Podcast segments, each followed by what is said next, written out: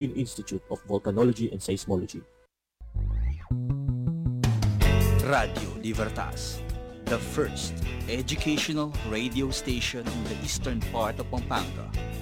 Radio, Libertas. Radio Libertas, ang puso ng bayan. Ayan, isang magandang magandang umaga po sa inyong lahat. Isang fresh morning po sa inyong lahat. Sa lahat po ng nakikinig at nanonood sa ating official Facebook page, ang ating live stream dito lamang po sa Holy Cross College, Radyo Libertas. Ito po ang barkadahan sa Paaralang May Puso ng Radyo Libertas. Ah, dito po pag-uusapan natin ang iba't ibang programa ng Holy Cross College, The School with a Heart. Ako po si Angelica Simpaw, ang inyong kasama sa isang oras na kwentuhan. Ayan, ang oras po natin ngayon ay 9 o'clock in the morning. Ayan, saktong 9 o'clock tayo nagumpisa. Ngayon pong araw ng Miyerkules, ikatlo ng Marso, ngayong 2021. Ayan, March na. Grabe, ang bilis ng panahon, ano?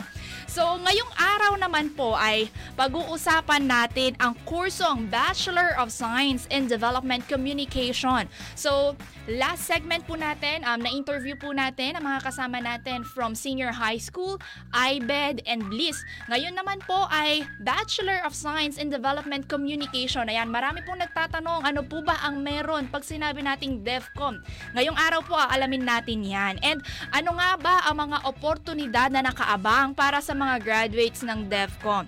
At upang ipaliwanag sa atin ang programa ng DEFCOM, uh, makakasama ko ngayong umaga ang presidente ng Development Communicators Association na si Sara Kezaya Evangelista. Sara, batiin mo naman ang mga nakikinig sa atin ngayong araw. Magandang magandang umaga po sa lahat ng ating mga tagapakinig at taga-subaybay dito sa ating Radyo Libertas. Sana'y nagkaroon po kayo ng isang magandang umaga. Ayan, very energetic ang presidente ng DEFCOM ASOC. And syempre makakasama din natin ang representative ng first year na si Angela David. Ayan, greet natin ang ating mga listeners for this morning. Ayan po, magandang magandang umaga po sa lahat po ng mga tagapakinig po sa Radyo Libertas at sana magkaroon po kayo ng uh, magandang simula po ng umaga. Ayan. So, maganda rin ang aking mga guest for today, 'di ba po? Ayan. So, para po sa lahat ng ating mga uh, sa lahat po ng nakikinig at nanonood sa atin via sa official Facebook page po at sa via Zeno FM, pwede po kayong mag-send sa amin ng mga questions ninyo regarding po sa enrollment, sa BS DevCom and even other programs. Sasagutin po namin 'yan doon sa ating uh, live stream po and Uh, pipilitin po namin sagutin ngayon pong umaga. So ngayon po ay pag-uusapan natin ano nga ba ang kaibahan ng communication courses, specifically MASCOM sa DevCom. Okay, mamaya po. Kasi maraming nagtatanong sa atin pang nag enroll ano po ba ang pinagkaiba ng Bachelor of Arts in Communication sa Bachelor of Arts in Development Communication. So magkaiba po yan. So, ma- malalaman nyo po mamaya ano po ba yung mga specialization na ino-offer namin sa BS DevCom dito po sa Holy Cross College. Ayan. And ano-ano ang mga future career ng isang DevCom graduate. Ayan. Ano nga ba? May mga uh, aspiring journalist ba dyan? Mga aspiring vloggers? Aspiring communication specialists? Or mga public relations officers? Nako, baka ang DevCom na ang para sa inyo. Yan, tumutok po kayo and pwede nyo pong i-like and share ang ating Facebook live stream po ng Barkadahan sa Para Lang May Puso dito sa Radyo Libertas para po dun sa mga estudyante na nagtatanong ano po ang DevCom. Ayan, kaya i-like and share nyo na po ang aming Facebook live stream ngayon pong umaga. Ayan, and kamustahin din natin ang uh, DEFCOM. Ngayon pong meron tayong tinatawag na blended mode of learning. Andyan po tayo sa new normal of education. Paano pa rin po ba natuturuan ang ating mga DEFCOM students? Ayan. So lahat po ng iyan, pag-uusapan natin pagkatapos ng ilang paalala. Kaya wag po kayong bibitiw at magbabalik po ang barkadahan sa Para Lang May Puso dito lamang sa Radyo Libertas. Uy, tignan mo ito. Grabe, ganito pala yung nangyayari dyan. Nakakatakot. I-share ko nga sa social media ko. Ha? Patingin nga. Naku, wag ka muna mag-share at mag-like kung hindi yung pa-check kung tama ang impormasyong nabasa mo. Saglit. I-check ko sa internet kung tama yan. Tignan mo, wala namang ganyang balita sa ibang mga news outlet. Ha? Oo nga no. Buti hindi ko pa na-share, baka mag-panic din sila. No to disinformation tayo. Kailangan, i-verify mo muna kung sino nagsulat I-check ang ibang site kung tama ang impormasyong nabasa at higit sa lahat, huwag magpadalos-dalos sa pag-share at pag-like ng mga post na nakikita natin sa social media. Isang paalala mula sa Holy Cross College, BS Development Communication at Radyo Libertas, Puso ng Bayan. Hala siya, tinapon mo pa talaga dito ang candy wrapper mo. Bakit? San ba dapat? Mayroon tayong mga tamang basurahan para sa mga nabubulok, di nabubulok, at recyclable materials. Okay, okay. Eto na, magtatapon na sa tamang basurahan. Ayan, tama yan. Huwag magtapon kung saan-saan. Pangalagaan ang kalikasan dahil ang tamang pagtatapon ng basura nag-uumpisa sa bawat isa. Isang paalala mula sa Holy Cross College at Radyo Libertas, Puso ng Bayan. Isang paalala mula sa paaralang may puso. Mag-ingat sa pagmamaneho. Kayang maghintay ng pamilya at trabaho. Kapag traffic at walang mapag-usapan, tune in na sa Radyo ng Bayan. Radyo Libertas, ang puso ng bayan. Ayan, nagbabalik po ang Barkadahan sa Paaralang May Puso dito lamang sa Radyo Libertas. Ayan, ang saya ko ngayong umaga dahil ang taas ng energy dito sa booth ng Radyo Libertas. Thank you, DJ Arlene, for setting the good mood this morning. Ayan, and batiin din natin ang isang magandang umaga, ang mga magagandang nag-comment sa ating Facebook live stream. Unang-una, ang magandang secretary ng ating Vice President for Academic Affairs na si Doc Let. And good morning, ayan, kay Ma'am Carissa Castillo. And good morning din sa ating mga Development Communication students dito sa Holy Cross College na nakasubaybay ngayong umaga. So, hindi ko naman sila sapilitan na pinilit na manood this morning. Ayan, thank you for your support guys. And may message tayo from Jean De La Rosa. Naku, ang agang magdrama ni Jean. Ano, joke lang. So, Jean, good morning. Ayan, basahin natin ang mensahe ni Jean. Good morning po bilang estudyante ng kursong BS DevCom.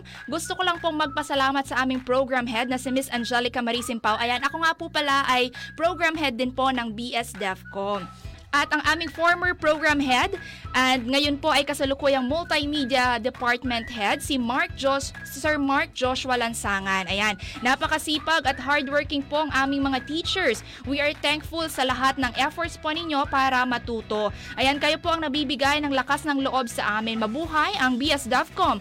We communicate to develop. Nako, naiyak naman ako kay Jean kauma-umaga. Ayan. Yan, isa po sa mga masisipag namin na mga estudyante. Ito, kasama si Sarah at saka si Angela. Ayan. Good morning din po sa Assistant Vice Prin- uh, Assistant Assistant Principal po ng Senior High School ng Holy Cross College, Sir Camilo Lacanlale. Ayan, good morning sir. And kay Sir Jerwin Resitas, ang publication mod- moderator po ng Senior High School. And good morning din kay Sir Cholo Maniago. Magandang umaga po kay Ma'am Rosemary David. Ayan. At sa lahat po ng nakikinig sa atin ngayong umaga, isang fresh at magandang morning po sa inyong lahat.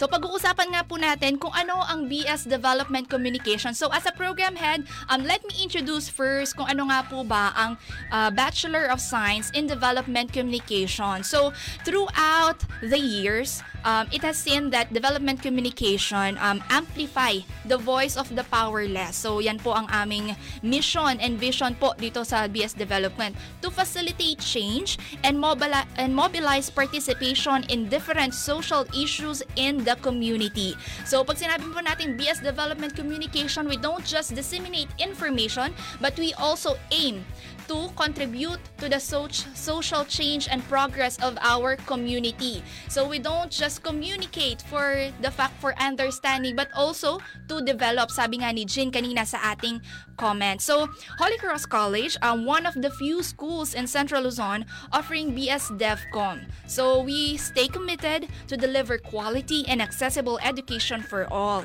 So the School with a Heart will continuously hone the skills and talents of our future media practitioners, communication specialists. Ayan. So together, we join hands in advocating responsible journalism and communication by different programs and projects. So pag sinabi po natin BS Development Communication, um, we instill love for the country and for the community because we communicate for the community and for the social progress and also to develop um, we train students to develop a responsible, religious, and critical understanding for the rights and rights of their countrymen. So, mahalaga din po yan na ituro natin sa mga estudyante natin ano ang kanilang karapatan para matulungan din yung kanilang sineserve na community and also to contribute to the attainment of national development and social progress. Kaya nga po siya, merong development, hindi lang po siya basta communication. Ayan. So, ayan po ang BS DevCom. So, Sino po ba sa mga listeners natin, sa mga nanonood sa atin, sino po ba ang mga aspiring uh, videographers, photographers, uh, journalist, uh, Yes, mga writer, oh, news actor. Sige, uh, sa, tanungin natin ang ating mga guests. Ano ba pag sinabi nating BS DevCom, ano ang pumapasok sa isip ninyo? Ah, katulad nga po ng sinabi nyo, no, ma'am, um, pumapasok dyan ang mga trabaho pagdating sa news field, sa mga field na field ng journalist, journalism. Ah, pwede din pumasok dyan ang mga trabaho ng communication researcher, communication anali- analyst, analyst, media planner or media manager, project development officer, writer, and college professor. Mm-mm. Ayan, pag kay Angela naman, pag sinabing DEFCOM, ano ba yung pumapasok sa isip mo? Ayan, so halos nasabi na po ni Ate Kez, no? Pero kapag po ah, sinasabi ang DEFCOM, ang pumapasok po agad sa isip ko is media practitioner and may kinalaman po siya talaga about sa communication. Okay, pag sinabi nating media practitioner, we cover online, radio, Radio, print, and even the television. new media Yes. and television. Ayan, social media. Okay, so ngayon, at tanungin naman natin ating mga guests, bakit nga ba DevCom sa Holy Cross College ang inyong pinili? Yan, madalas tanungin yan pag first day of class. Yes. So ngayon, tanungin natin, si Kez muna, bakit mo pinili ang DevCom ng Holy Cross College? Sa totoo lang, ma'am, no, naikwento na din po namin sa inyo na marami kaming pinagdaanan bago kami napunta dito sa kursong Development Communication. Nagdaan kami sa um, education and then biglang lipat, ah, biglang shift ng Development Communication. Siguro parang ito na yung ah, path namin kasi from junior high school eh nag ah, nakikipaglaban na kami when it comes sa radio broadcasting. Kumbaga may mga background na kami. Parang yun na yung pinaka passion namin na gawin. So that's why bigla kaming nalipat sa development communication. Ayan, oh, tanungin natin si Angela. Ayan, bakit ka nag ah, kumuha ng kursong DevCom? Ayan, kapag po kasi diba, sinabing development communication, uh, we cannot just summarize it into just one sentence lang po eh. And actually, marami po talagang tao ang nagtatanong sa akin kung bakit DevCo po ba ang pinili ko despite um, knowing the fact na hindi naman po ganun kakilala ang DevCom bilang college course. And a close thing that comes into my mind po kapag tinatanong po nila sa akin yun is that um, communication with the purpose. Kasi po, di ba, ang mga DevCom students, sinisigurado po namin na uh, we communicate to our audiences because we know them, uh, we understand them, and we can sympathize with them. At ang pinaka-importante po sa lahat is uh, we communicate not just because gusto po naming sabihin sa mga tao na they need to learn something, but because uh, uh, may bigger goal po kami para sa kanila. And yun yung magkaroon po sila ng better life. So, it's really a long list, ma'am, pero ayun po, ang DevCom po talaga is a communication with the heart and that's what I really love about DevCom po. Ayan. So, napaka-fluent magsalita ng ating mga guests ngayong umaga. Either first year or third year. Ayan, tinitrain po namin sila dito sa Holy Cross College. Hindi lamang po para magsulat or mag-research but also to speak. Kaya meron din po tayong Radyo Libertas also to help and train and hone the skills of our development communication students. So, I myself, as a communication graduate, I can say that there's a difference between uh, communication arts sa BS Development Communication. Kasi pag sinabi natin communication arts, yung Bachelor of Arts in Communication, uh, sent, uh, it covers all. Yes. So wala siyang uh, wala siyang pinaka specialization unlike sa development communication, you are uh, uh, tinitrain ka to specialize for your uh, community, to help the community, to communicate with the community. Kaya marami tayong mga activities dito sa Holy Cross College ng BS DevCom natin na mamaya pag-uusapan natin paano nga ba kami nakikipag-communicate or nakikiconnect sa community namin. Ayan. So bago tayo pumunta sa susunod na katanungan, ah, batiin natin ng isang magandang magandang umaga ang lahat muna ng nakikinig sa ating Facebook live stream. Dito lamang po sa Barkadahan sa Paaralang May Puso. Ayan. Good morning po kay Sir ah, Pineda Raymond. Sir Raymond Pineda, ayan, good morning po. Kay Ma'am Ria Malyari, good morning din po. And isang magandang umaga po sa nak- nakikinig sa atin mula pa sa Mindoro. Ayan, Mami Beatrice Samarita sa inyo. Good morning po sa inyo dyan sa Mindoro. And good morning din ulit kay Jean, kay Jenny Pineda Marin, and kay Ma'am Rosemary David. Mami ni Angela, ayan, very supportive po ang mga magulang ng ating mga estudyante. And good morning din kay Ate Cha Bautista. Good morning po sa inyo ay mga fellow ah, communication graduates na nakikinig din sa atin ngayong umaga. Ayan, ah, may comment sa atin si Jean. Sabi niya, bilang isang mamamahayag sa hinaharap, naniniwala po ako na ang journalism ay kayang baguhin ang mundo at tayo ang magiging isa sa mga instrumento ng pagbabago. Ayan, tama. Tama. Tama si Jean sa sinabi niya and nabanggit din na ating dalawang guests, ating students, kung ano nga ba ang contribution ng communication and factual information sa change and development ng ating ah, bayan, ng ating bansa. Yan, at ng ating mundo, syempre. So, bilang communication students, ah, isa rin, ah, and as a educator, um, isa rin tayo sa mga flo- frontliners na lumalaban sa disinformation kasi nabanggit ni Jean na ang ah, totoo at factual na information ay makakatulong sa atin to develop our country and community. So, uh, during this pandemic or even before the pandemic, andyan na yung kinakaharap natin na disinformation during this health crisis. So napakahalaga ng impormasyon dahil hindi lamang um, understanding sa bawat isa ang nakasalalay, kundi pati na rin ang health at buhay ng ibang tao. Ayan. So tanungin natin ang ating mga guests, bilang kayo ay mga DEFCOM students, ano ba ang madalas ninyong napapansin sa ating mga social media accounts? Ano ba yung mga madalas na sinishare ng ating mga students or mga fellow na mga friends sa social media? Madalas yan po yung ating nararanasan at ah, nakakahalubilo no pagdating sa social media. Media, yan ang mga fake news na hindi na verify. Kumbaga may mga nakita lang silang news tapos hindi nila inaalam kung totoo ba yun then agad auto-share sila. So parang yun ang nagkukos ng chaos sa atin. Okay, so Angela, para sa para sa iyo, gaano kahalaga yung information and gaano kahalaga yung DevCom lalo na ngayon ay nilalabanan natin itong disinformation. Ayun po, no. Based din po sa experience ko, last week lang po, kwento ko lang po.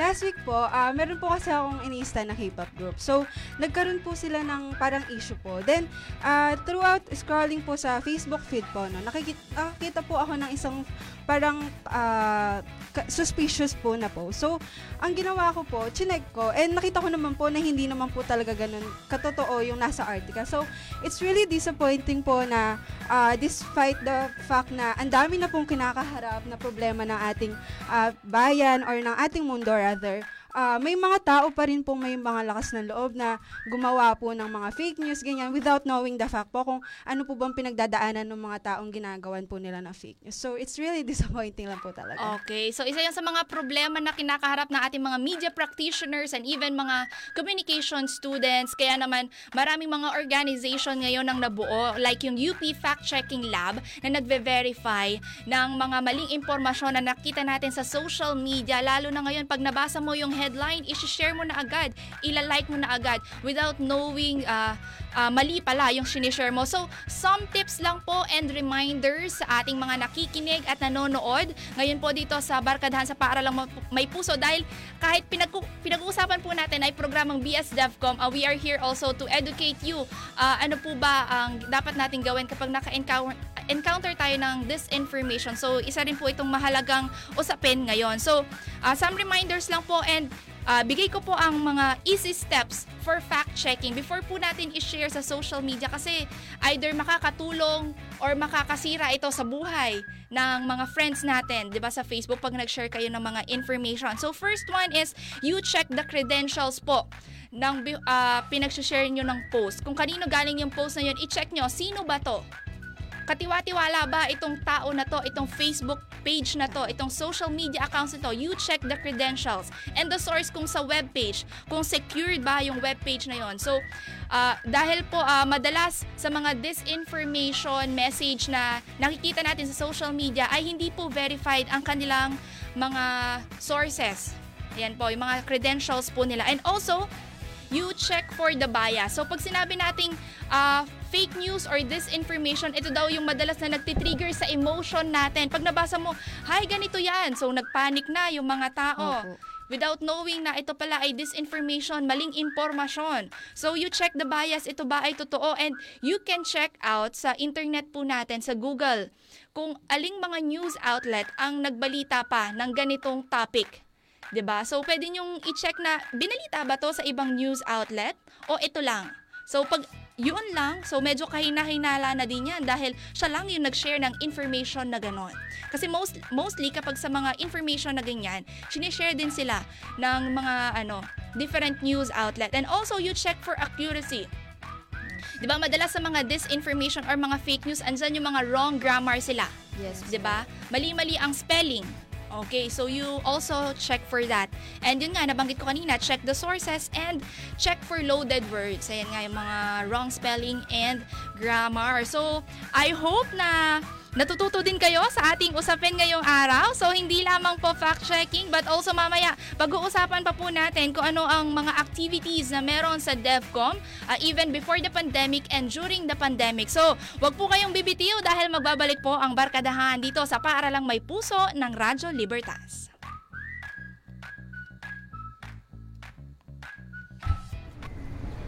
Uy, Bes! Long time no see ah! Uy, Bes! Oh my gosh! Payakap naman! Pop, pop, pop. Excited din akong mayakap ang aking beshi. Pero ang payo ng World Health Organization, iwas muna sa physical contact para iwas hawaan. Eh, tara na! Pasya na tayo sa mall! Ay, ko! Gusto ko yan! Ops, teka lang. Alam niyo ba na hindi advice ng World Health Organization ang pagpunta sa mga crowded na lugar? Naku, wag muna. Hindi mo ba nabasa yung advisory ng WHO? Tama yan. Avoid the three C's. Crowded places, close contact, confined and enclosed spaces. Ang payong ito ay hatid ng World Health Organization. Hala siya, tinapon mo pa talaga dito ang candy wrapper mo. Bakit? Saan ba dapat? Mayroon tayong mga tamang basurahan para sa mga nabubulok, di nabubulok, at recyclable materials. Okay, okay. Eto na, magtatapon na sa tamang basurahan. Ayan, tama yan. Huwag magtapon kung saan-saan. Pangalagaan ng kalikasan dahil ang tamang pagtatapon ng basura nag-uumpisa sa bawat isa. Isang paalala mula sa Holy Cross College at Radyo Libertas, Puso ng Bayan. Wag po, wag po. Dumarami ang bilang ng mga kabataang naaabuso. Labing siyam na libong kabataan ang nabiktima ng sexual exploitation noong 2019 at nitong nakaraang taong 2020, umabot na sa 47,937 ang kaso ng pang-abuso base sa tala ng Philippine Commission on Women o PCW. Huwag baliwalain ang pang-aabuso. Magsalita at ipagbigay alam ito sa kinauukulan. Tumawag sa 911 o sa 02-3410-3213 at i-report ang krimeng ito. Isang mahalagang paalala mula sa Holy Cross College at Philippine Commission on Women sa paggunita ng National Awareness Week for Prevention of Child Abuse and Exploitation.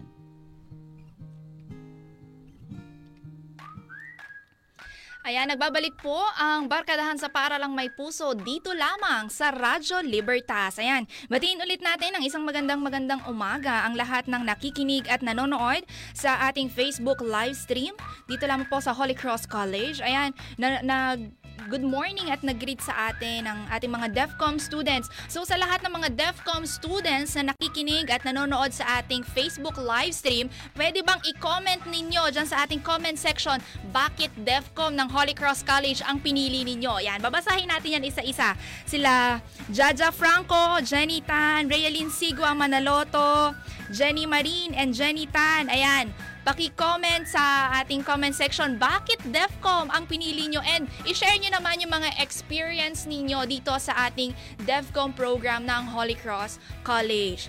Ayan, so bago tayo pumunta sa mga activities natin ng DEFCOM even before the pandemic, so I wanna share my experience muna before ako naging program head ng BS DevCom. So I, I am also a former TV news reporter ng CLTV 36 and I'm currently taking my Master of Arts in Journalism at University of the Philippines, Diliman. And kasama ko po sa faculty ng BS DevCom ay isa rin po sa mga magagaling na news reporter pinakamagaling, I must say, na news reporter ng CLTV 36, ah, si Sir Mark Joshua Lansangan. Ayan, naging head din po siya ng news department ng CLTV 36 and also um, he contributed news sa GMA News.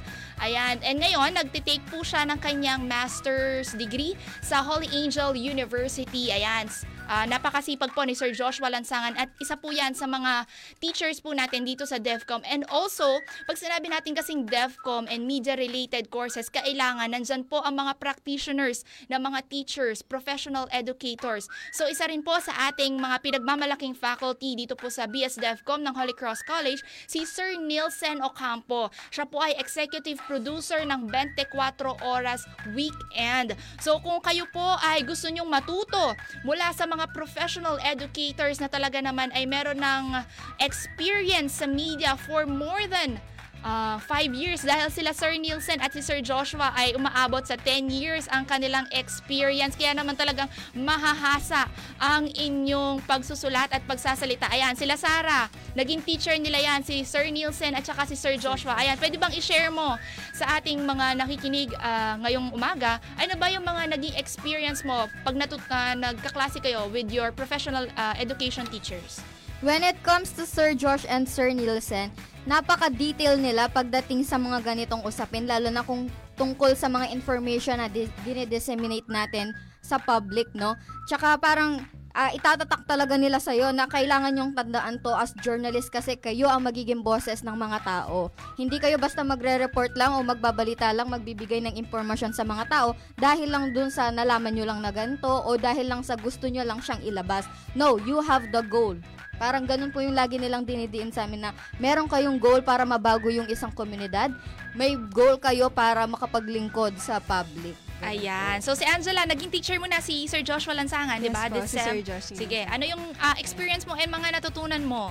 Ayan po, ah, ngayon pong ah, nasa pandemya po tayo, ngayong pag-aaral po natin. No, talaga pong masasabi ko na nag enjoy po ako, lalong-lalo na po sa ah, klase po ni Sir Josh. Kasi bukod po sa major po namin siya and ah, sobra po kasing kwela ni Sir Josh kapag nagtuturo ka. So, never po magkakaroon ng dull moment and sobra po talagang ah, galing magturo ni Sir Josh kasi po pinapaliwanag niya po sa amin kung ano po ba kami bilang DevCom, kung ano po Yes. ba ang kahalagahan ng DevCom sa ating society po.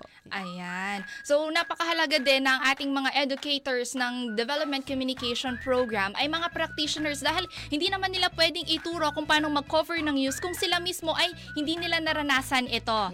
So, ayan, mga nakasama ko sa coverage, ayan, even the presidential, na mga coverage kay President Duterte sa Clark or even mga sila Vice President Leni Robredo. So ayan, tinuturo po namin dito sa BS DEFCON kung paano po ba ang mga coverage natin um, outside the school and even nagkakaroon din po tayo ng hands-on uh, coverage sa ating mga students even before the pandemic po.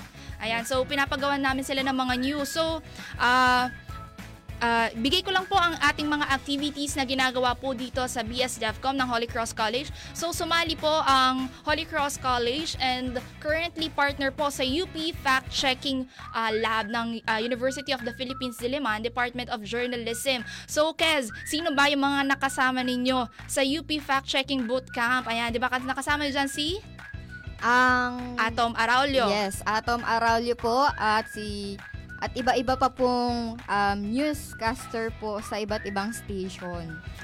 Ayan. So sa UP Fact Checking Lab, it is headed by uh, the convener of the UP Fact Checking Lab, si Professor Professor Lucia Tangi. Ayan, good morning Ma'am uh, Tangi. Uh, siya din ang head ng Department of Journalism ng UP Diliman. So, sila yung mga nagtitrain din sa ating mga communication journalists. So, every may bootcamp, kasama po lagi ang Holy Cross College dyan. So, uh, actually, uh, naging uh, uh, nag fifth place, Fifth sila- place sila. po. So, national, nagkaroon din po sila ng national contest for fact-checking. So, fifth place po dyan ng mga students natin from Holy Cross College. Palakpakan naman natin sila. So, very active sa mga activities outside the school. And also, um, nag-join din ang ating mga DEFCOM students sa Philippine Journalism Research Conference 2020 last year. Grabe, ang bilis ng panahon. Naka one year na ang PJRC 2020 sa UP Diliman din po yan. So, dyan, nakasama nila sila Ma'am Cara David at saka sila Sir uh, ng uh, ABS-CBN. ABS-CBN. Ayan. Yung mga reporters po ng ABS-CBN even um, uh, mga media ano natin practitioners sa Manila. And also, um, ang UP Diliman PGRC 2020 recognized Holy Cross College effort in community journalism. Ayan, naka-receive din po tayo ng award from that organization because of the contribution of BS DevCom sa community journalism. Ayan, nagkaroon din tayo ng mga station tour. Ayan, si Kez, kamusta ang inyong station, ang mga TV station tour ninyo dati before the pandemic, no? Nasayang, no? Dahil pandemic, madaming na-cancel na activities. So, kwento mo sa amin, ang naging experience nyo. Um, ang talagang nakakita lang po namin na tour when it comes sa mga ganyang station is the Bright FM pa lang po. Dapat po kasi ang nakaplan talaga is sa GM- GMA. Kaso nagka-pandemic nga po so hindi na natuloy. So baka next year ganyan po no kapag maayos na ang lahat. We Sa- are also hoping. Ayan. Yes. Bright FM po, yung pinakita po nila yung station nila nung nagkaroon po tayo ng webinar kung saan ah, paano nila dinadaos yung kanilang mga program araw-araw. Ayan. So even before the pandemic, naka-visit na din po ang ating mga students sa CLTV 36 studio. Ayan. And nagka, na, dahil pandemic, meron po kami mga virtual tours sa mga radio and TV. So upcoming po yung sa TV namin. We are looking forward to our partners. So uh, I would like to say thank you pala and good morning sa ating mga media partners. So I would like to greet po ang ating mga officers from Philippine Informa- Information Agency, PIA Region 3, headed by Director William Beltran. Ayan, good morning po.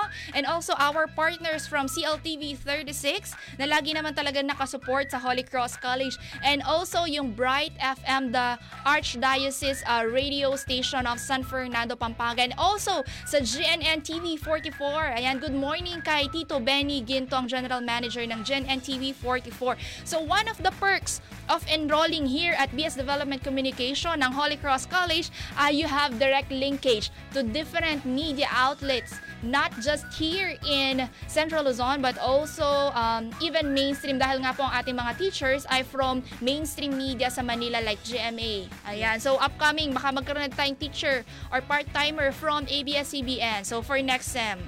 Ayan. So So ayan po ang mga activities natin. Also, uh, we participate with uh, participated with Paragala Awards Central Luzon. At it was headed by um, Holy Angel University. Ayan, partners din natin yan for educating our communication uh, students. Ayan, um, also, meron din kami mga different um, online journalism workshop dito sa Holy Cross College na kahit pandemic ay tuloy-tuloy pa rin ang ating mga ano um, activities. Ayan. So, next year, ah, magsisipagtapos na daw ang ating mga first batch ng DEFCOM dito sa HCC. So, ngayon pa lang, ano ang naiisip nyong career? Oh, so, kay Kez ulit tayo. Dahil siya ang third year. Sige. Ano ba? Ano bang nakikita mo ng future? Mag- malapit na kayo mag-graduate. So, mga one year pa naman. Siyempre po, no, ito tinatrain nyo na nga po kami. So, ang talagang pinaka-passion ko po talaga at gusto kong ma-reach na ang maging trabaho ko ay maging radio anchor po talaga. Yun po ang simulat sa pool na parang gusto kong maging pagkatapos ko. Parang yun yung nilulook forward ko na kailangan kong abutin yun. Okay. So ano naman masasabi mo na nagkaroon na tayo ng Radyo Libertas na talaga namang makakatulong sa inyo para i-train kayo sa inyong ano future uh, profession? Siyempre po masayang masaya. Kasi dati parang ang layo na ng ano, parang napaka-imposible ata. Parang di na ako marunong magsalita sa harap ng mic. Pero dahil po sa tulong ni President, no, Attorney Pangan, good morning po, ay nabigyan po tayo ng radio station. At ngayon po ay nahahasa kami kung paano po kami magsalita, kung paano po kami mag-deliver ng news at pa kung paano po kami magsulat ng iba't ibang balita. Ayan. So, kay Angela naman. So, kahit sabihin natin nakaka one year ka pa lang sa Holy Cross College, ano pa ang nilulook forward mo dito sa DEFCOM? Ayun po, no, bilang ah, first year student po dito sa Holy Cross at talaga naman pong ah, naging first year college po kami sa kalagitnaan pa po ng pandemya, no. Hindi ko, ah, sobrang laki po ng ah, pasasalamat ko sa Holy Cross kasi po kahit po online learners lang po kami, is sobrang natututo po kami ng mga kailangan po naming matutunan. And hindi po hindi po ako naboboard sa mga klase as in sobrang enjoy lang po kasi yung mga teachers po sobrang sobrang interactive po nila sa amin ganyan. And yung mga nilolook forward ko pa po ah, para sa mga next school years po kahit na may pandemya po tayo is yung katulad nga po ng pinag-uusapan natin kanina yung mga ah, mga ah, ano po ba, mga program po para po sa mga journalists, ganyan. And sana po matapos na po yung pandemya para magkaroon po ng mas maraming interaction when it comes to our activities po here in DevCom. po. Ayan. So we are also looking forward dahil ah, malapit na mag on the, on the job training ang ating mga students dito po sa Holy Cross College. So andyan na po ang ating mga media partners. Naka-ready naman po sila. Ating mga media partners, yung mga nabanggit ko po kanina. We are just waiting for the guidelines from IATF because we are also ensuring the safety and health of our students. Kahit gustong-gusto po namin silang i-train outside their the comfort of their homes. Pumunta po sila sa mga studio. Okay lang po. Kaso, we are also ensuring their health and safety po during this pandemic. So, ayan, ang dami nang nag-comment sa ating comment section. So, um, patulong ako sa ating mga guests na basahin. So, uh, Angela, please read naman yung kay Jean. Yung comment niya, yung kung mayroong tinatawag. Ayan, nabasa mo ba? Ah, wala pa. Ikaw, sa'yo, Sarah, nakikita mo ba yung comment ni Jean? No, ma'am. Pero yung kina Rayalyn Sigwa and Jenny Tan po ang nakikita ko. Ayan, sige, basahin ko muna yung kay Jean, no? Ayan. So si Jean, kung mayroong tinatawag na the one pagdating sa love, sa BS DevCom naman po tumibok ang puso ko. Yes, Yes. naman talaga. Isa sa mga Kilig magagaling na naman. writer talaga yan, si Regine De La Rosa. Ayan. Um, bumilis palalo ang tibok ng puso ko nang nagbigay ng dropping form po si Sir Joshua dahil nagalit po siya noon sa amin. Ayan, ba't nyo naman kasi ginagalit si Sir Joshua? Ayan, napakabait po niya ni Sir Joshua and napakasipag. Okay, next comments natin. Ah, Skez, yung kay Ja. So, Jaja Franco, same as Kezaya po, we are originally from education, pero ngayon ay nasa DevCom na. Personally po, I have no experience sa broadcasting or writing since then, but today na nasa third year na po kami, I can say na marami na kaming natututunan talaga and we are thankful. Ayan, um also uh, before tayo mag-proceed dun sa comment ni Rayali na babasahin ni Angela, um I would uh, like to comment kasi pag sinasabi na uh, BS DevCom, mag-enroll ka sa BS DevCom, madalas na ano, eh wala pa naman akong training for Yes. writing. Wala pa naman wala akong alam about journalism, wala akong alam about um, speaking in front of the public, wala akong alam uh, speaking uh, sa radio, ganyan. So, kaya nga po, pwede kayong mag-enroll sa DevCom para matuto po kayo. So, tutulungan po namin kayong abutin ang inyong mga pangarap. Tulad ni Sarah na gusto niyang maging uh, radio announcer someday. Ayan, so, next natin, uh, from Realin, Jala? Okay, so ito naman po ang sinabi ni Ate Rialyn Sigwa Manaloto. DevCom po ang napili kong course dahil naniniwala po ako na gamit ang course na ito ay mahuhubog nito ang mga bagong skills sa akin at naniniwala din po ako na sa course na DevCom may isang instrumento upang magkaroon ng pagbabago na makatulong sa maraming tao. Ayan. So, tama po yan. Kasi po dito po sa DEFCOM, ah, lalo na po itong Radyo Libertas, ito po talaga yung pinaka ah, main program ng ah, BS DEFCOM ng Holy Cross College. Dagdag nyo pa po dyan yung Usapang Millennial. So, meron po pala kaming TV program na Usapang Millennial. We air it every Thursday or ah, nire-replay din po siya every day sa One Media Pampanga TV44. Ayan po yung GNN TV44 headed by um, Tito Benny Ginto. So, meron po tayo dyang upcoming season 2 ng Usapang Millennial. Nakatapos na po tayo ng isang season sa Usapang Millennial. So, we aim to educate our students and our viewers regarding different issues in our community. So, ayan po ang mga activities and programs po na ino-offer ng BS DevCom to help our community through information dissemination. Ayan. Next comment natin from Jenny Tan. Ansara? From Jenitan naman po, pinili ko po ang DevCom dahil para sa akin isa po itong way para matuto pa lalo at makatulong sa aking kapwa at makatulong din sa pagbabago ng ating komunidad. Ayan, so very ano vital talaga ang mga communicators ah, sa ating community para magkaroon ng understanding and progress. Okay? So good morning po kay Ma'am Elena Suliman. Ayan, good morning po sa mga listeners sabi ni Ma'am Elena. Ang isa sa masisipag na teachers po natin dito sa Holy Cross College. Ayan. Good morning po sa lahat ng mga masisipag na teachers ng Holy Cross College na talaga namang busy-busy. Nakakatapos lang ng prelims for college ay nagko-compute na sila ng mga grades ngayon. Ayan, good morning po sa inyong lahat.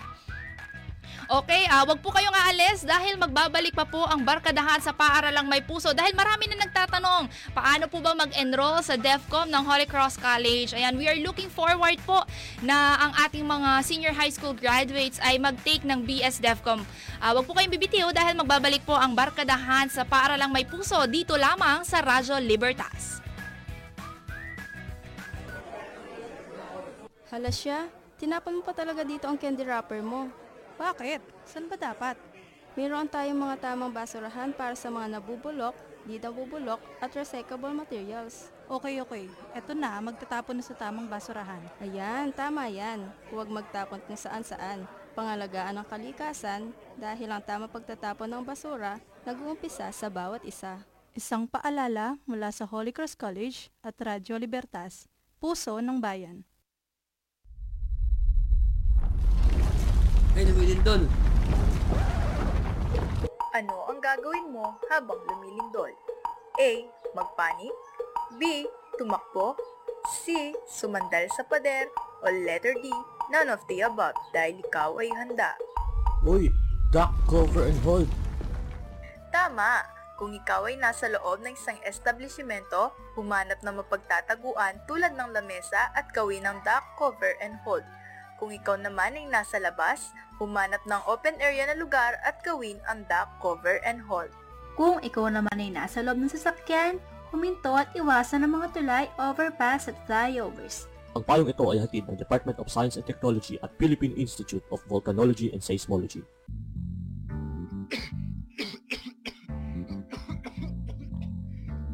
Inay, wala po akong malasahan. Ang taas ng lagnat mo, anak.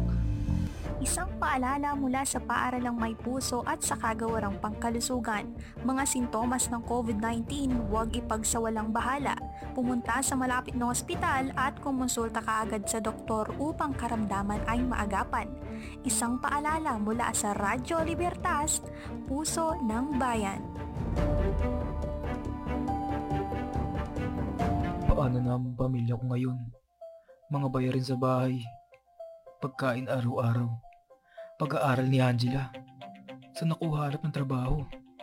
Mababawi ko pa ba ang lahat ng mga nawala sa amin? Ngayong pandemya, huwag magpadaig sa problema. Kapit lang tayo sa pananampalataya natin. May Diyos tayong masasandalan.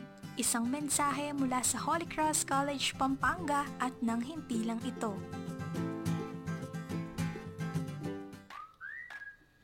Ayan, nakikinig pa rin po kayo dito sa Barkadahan sa Paaralang May Puso ng Radyo Libertas. Ayan, yung mga napapakinggan nyo pong infomercials ay gawa po yan at sinulat ng ating mga DEFCOM students from first year to second year until third year. So shout out sa mga DEFCOM students from first year. Andyan sila John, Ashley, sila Rusty, um, Sina Andre sila and Andre, Jane. ayan, si Angela and si Jane. So, ayan, may mga programs yan na hinawakan. Also, uh, shout out din and good morning sa ating mga second year students, sila Mayet, sila Rina, sila Vincent, sila Lester, at si Miguel. And also si, si J, Gracel. ah, si Gracel at saka si JM.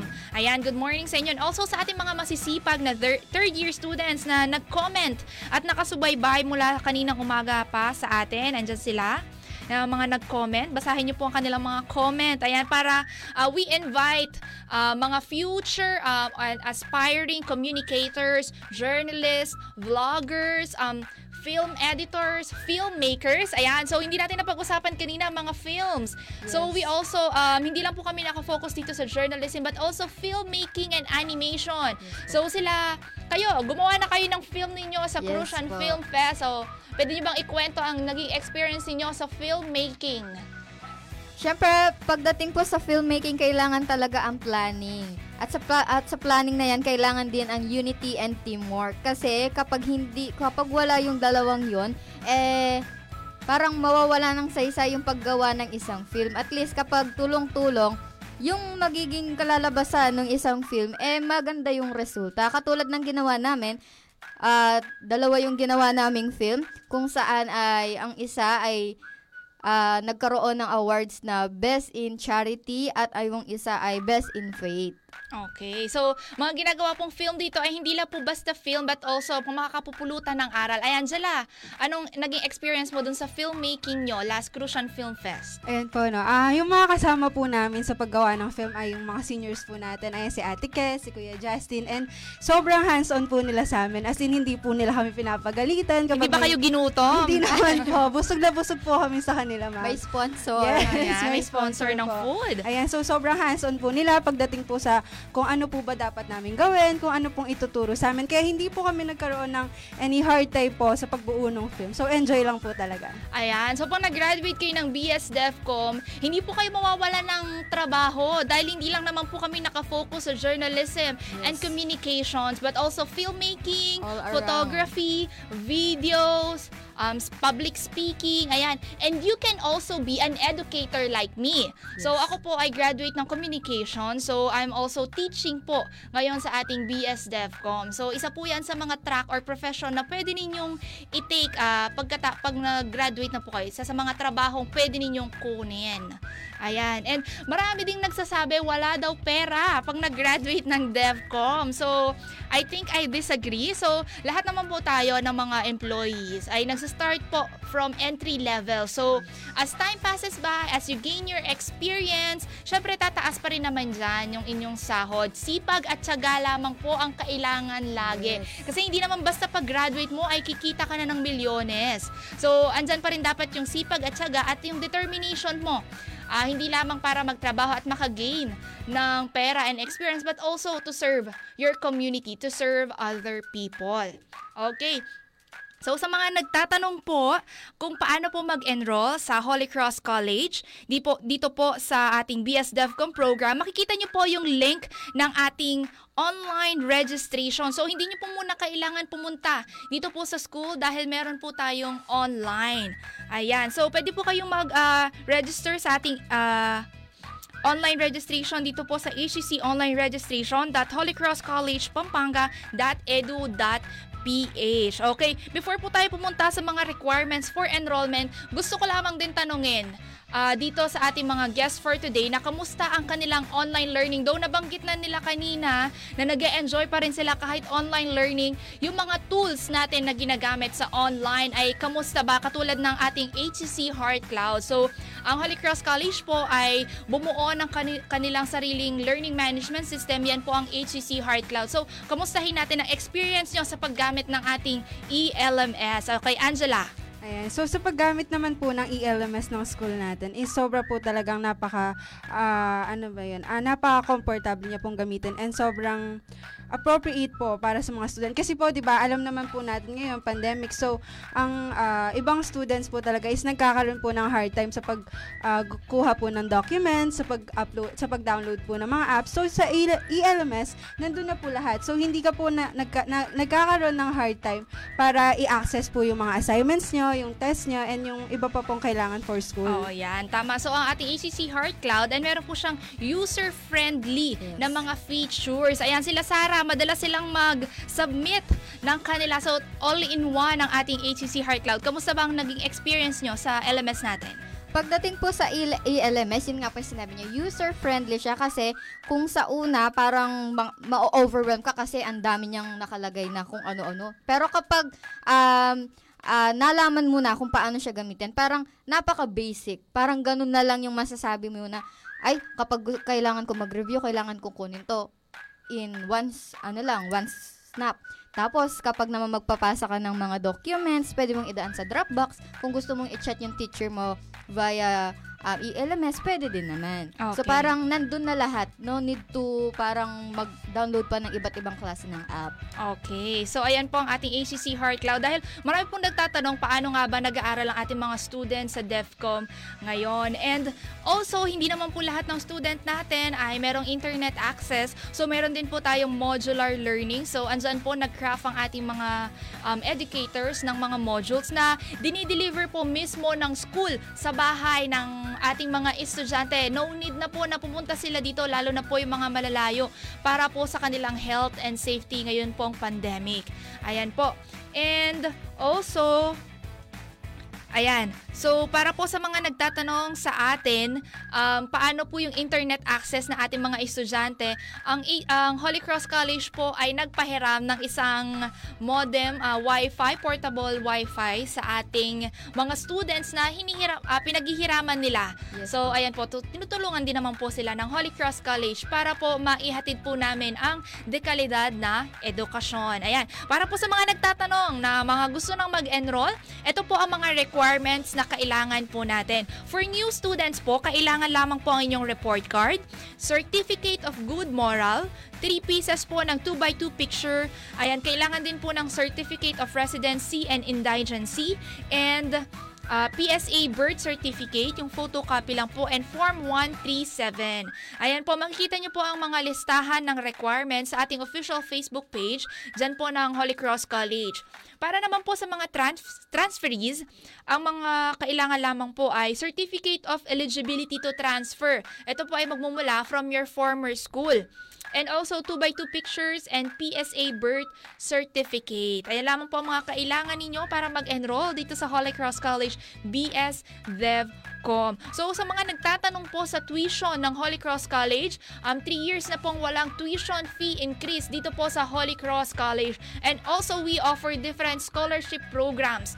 Ayan, and kasama po dyan ang Tertiary Education Subsidy o ang TES ng Commission on Higher Education ng CHED Region 3. Ayan, ang ating dalawang kasamang estudyante po ngayon ay beneficiary ng TES. So, gaano ba nakakatulong sa inyo ang TES? Umpisa kay Angela.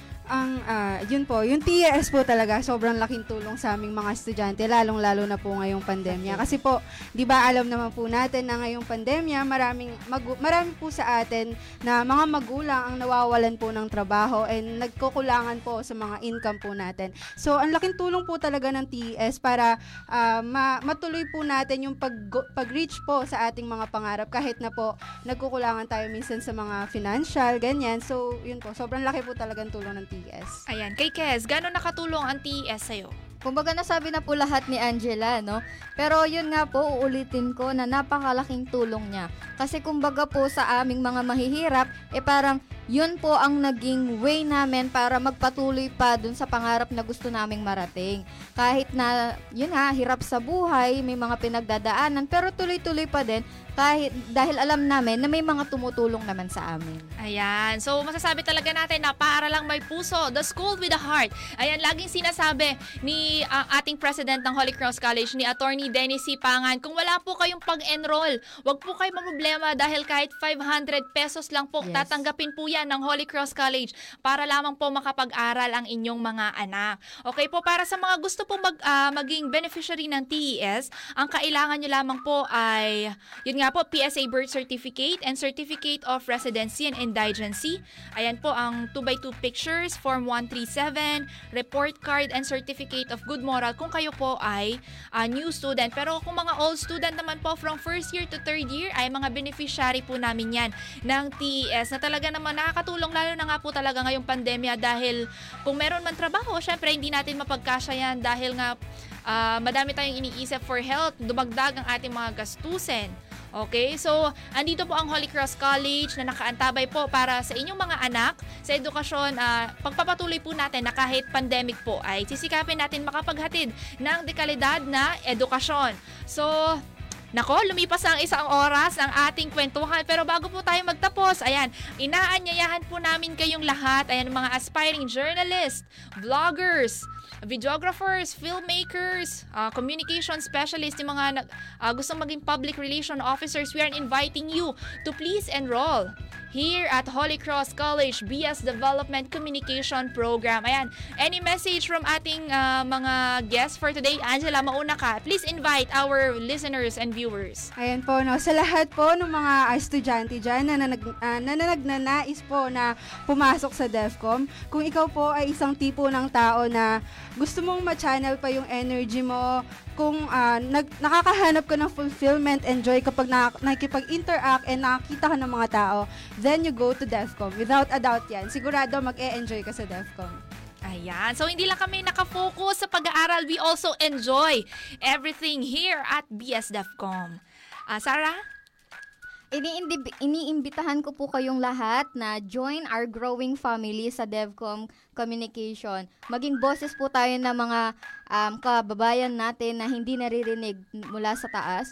At tumulong tayo. Tayo ang maging daan upang matulungan natin ang isang komunidad na mag-develop. Ayan. So maraming maraming salamat sa mga estudyante ng Development Communication na guest natin ngayong araw, si Sara Quezaya Evangelista at Angela David.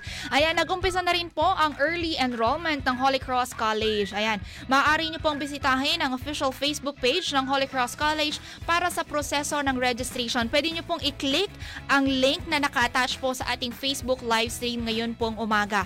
Para po sa inyong mga katanungan, maaari rin po kayong mag-send sa aming social media accounts upang matulungan po kayo. Yan. Lumipas man ang isang oras na talakayan, magpapatuloy pa rin ang barkadahan. Hanggang sa susunod na talakayan, bukas po.